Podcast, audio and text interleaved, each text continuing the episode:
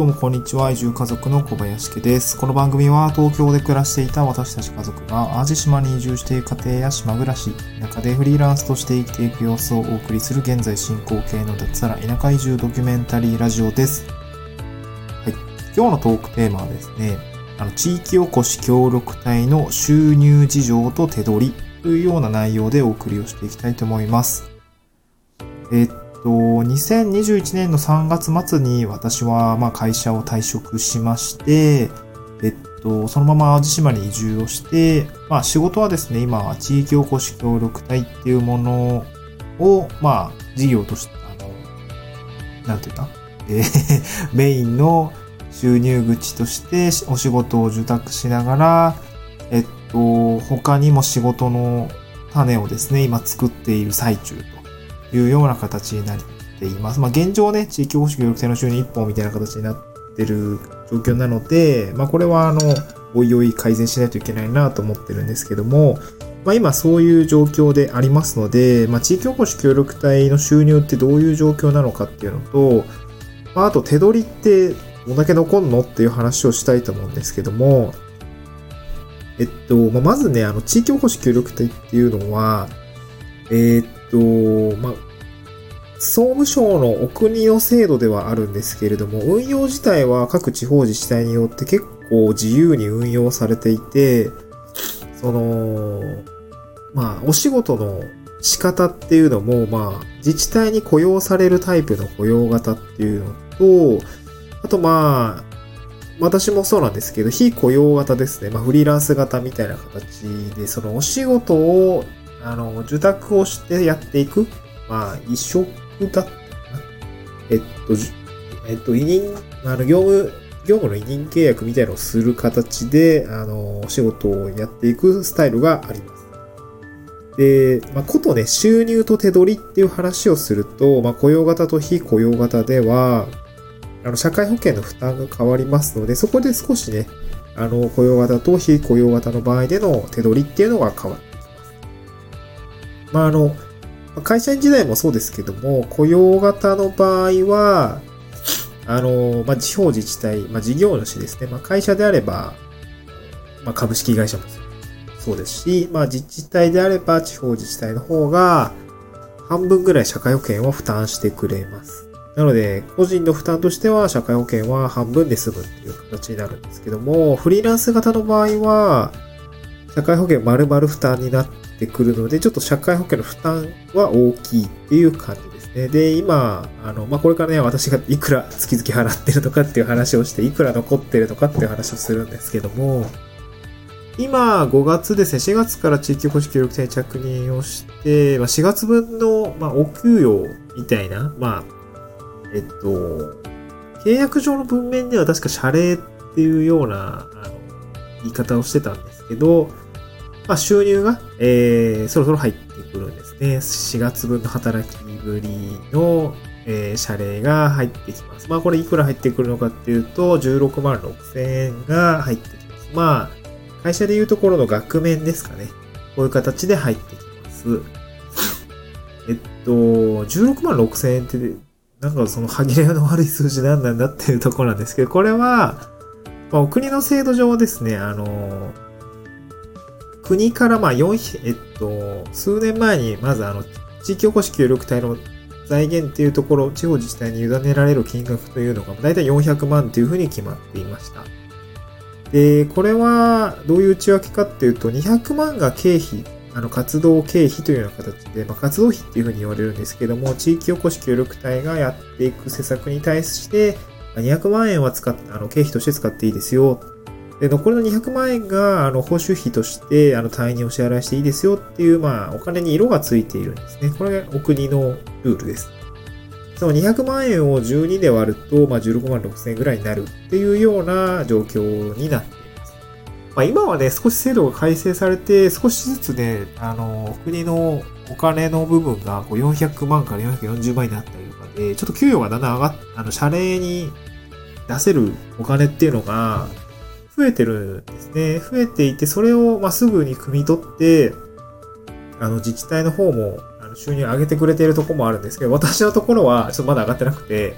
これちょっとぐちぐち言ってるんですけど、なんか、えっと、なんか最近の協力隊員さんはなんかすごいアグレッシブに活動してくれていて、ね、あの、給与を上げたいんだけどねっていう話をしていたので、いやなんか 早く上げてくれって感じではあるんですけど、ね、もらえるものは多い方が多いに越したことはないので、まあ、早く上げてほしいなと、まあ、毎月言私は言っています。はい。上げてくれるといいな。来年には上がってるといいなっていう感じではあるんですよね。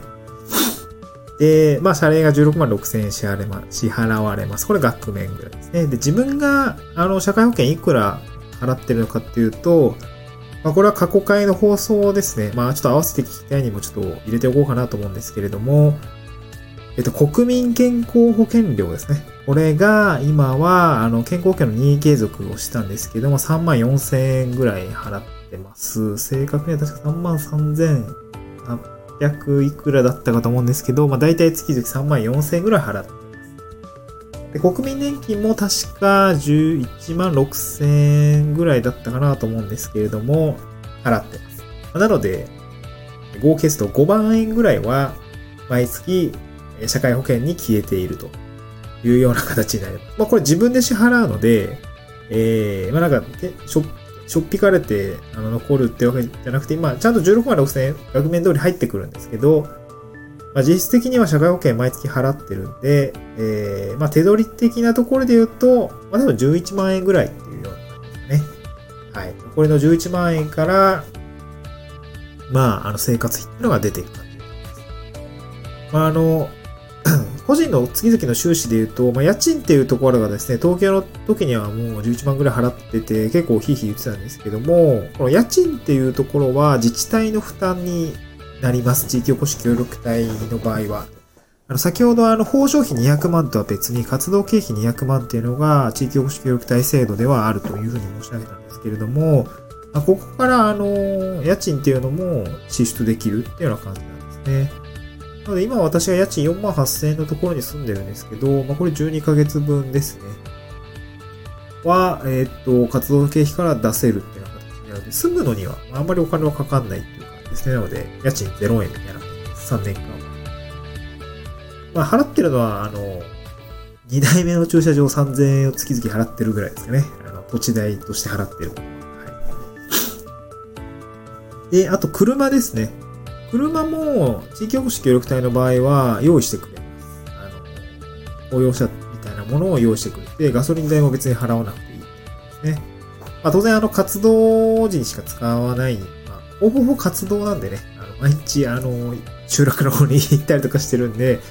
まあ、それぐらいの移動ではあるんですけども、あの、車も、あの、それにかかる諸経費も、あの、一応自治体の方で負担をしてくれます。まあ、こういう感じで見ると、まあ、家賃も払わなくていいし、車も、あの、活動してる間はかからないって考えると、まあ、地域保守協力隊って実はあんまり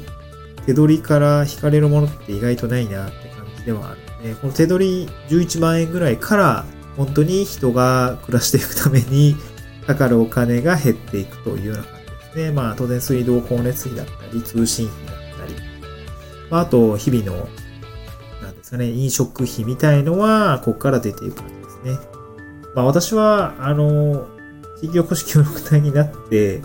あの、まあ、早速、お裾分けというものをいただきました。まあ、空豆もらったり、玉ねぎもらったり、まあ、これ人間関係ができてないと、えー、もらえるもんももらえませんが、あの、集落の人たち、すごいいい人たちばっかりだったりとか、あと友達に玉ねぎ使ってる人ができたとかね、そういうのがあって、もう玉ねぎはマジ無限にもらえるんで、毎日玉ねぎ食ってたら食費もタダみたいなところ、もしかしたらあるかもしれないんですけど、あの、兵庫県に、あの、妻の実家があるんですけど、妻の実家から米も送られてくるんで、米と玉ねぎはまあ切れ、切れないですね。はい、もう、玉ねぎご飯食ってますみたいな感じで 生活していけば食費もあのほぼほぼかからないって状況にはできなくはないね、米、味噌、醤油と玉ねぎ、ご飯あれば、まあ、なんとかなるでしょ、みたいな 形にはなるかなと思います。まあ、ただ、11万で生活するって実際どうなのかなっていうところなんですけど、まあ、肌感覚的なところで言うと、まあ、独身なら大丈夫だと思います。若い独身の方であれば、全然ね、あの、大丈夫だと思います。はい。ただ、あのー、妻子を養っていく、地域おこし協力隊の仕事をもう一本で、あの、妻と子供を養っていくっていうと、これはちょっと難しいかなと思います。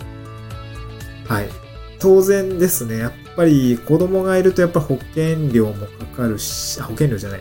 えー、保育園の料金もかかるでしょうし、まあ、妻、普通に人が増えるんで、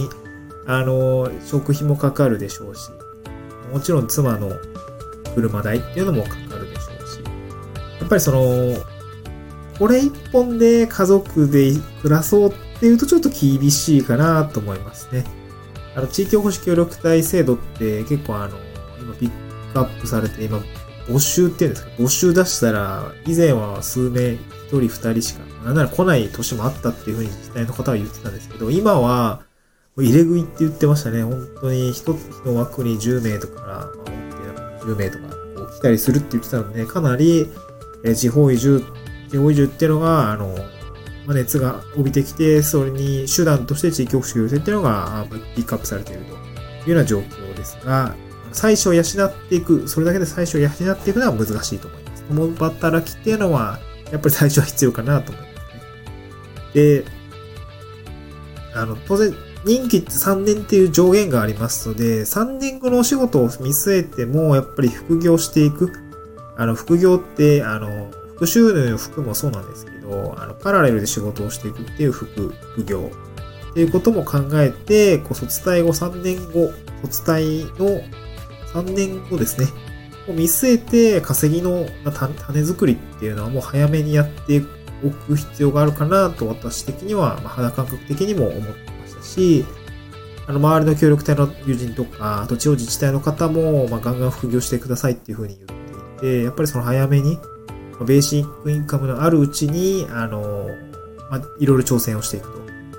まあ、ノーリスクなんでね、あの、生き、あの、ライスワークって言ってますけど、食べていくためのお金は一応もらえている状況でありますので、あの、今、食えてる間にトライしていくっていうことが、地域福祉協力隊の3年間に与えられた、まあ、ある種特権みたいなものではあるかなと思いますので、これから、あの、地方移住をしたい。で、かつ、手段としては地域福祉協力隊を活用したいって考えている方は、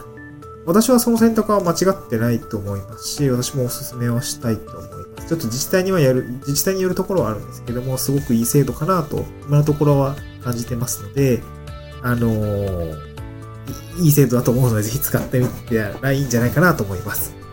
はい。まあ、地域保守協力隊の話はですね、まあ、ちょっといろいろ他にも言いたいことはあるので、まあ、ちょっと別の回にとあの撮りたいと思います。はい。次回の収録でお会いしましょう。バイバーイ。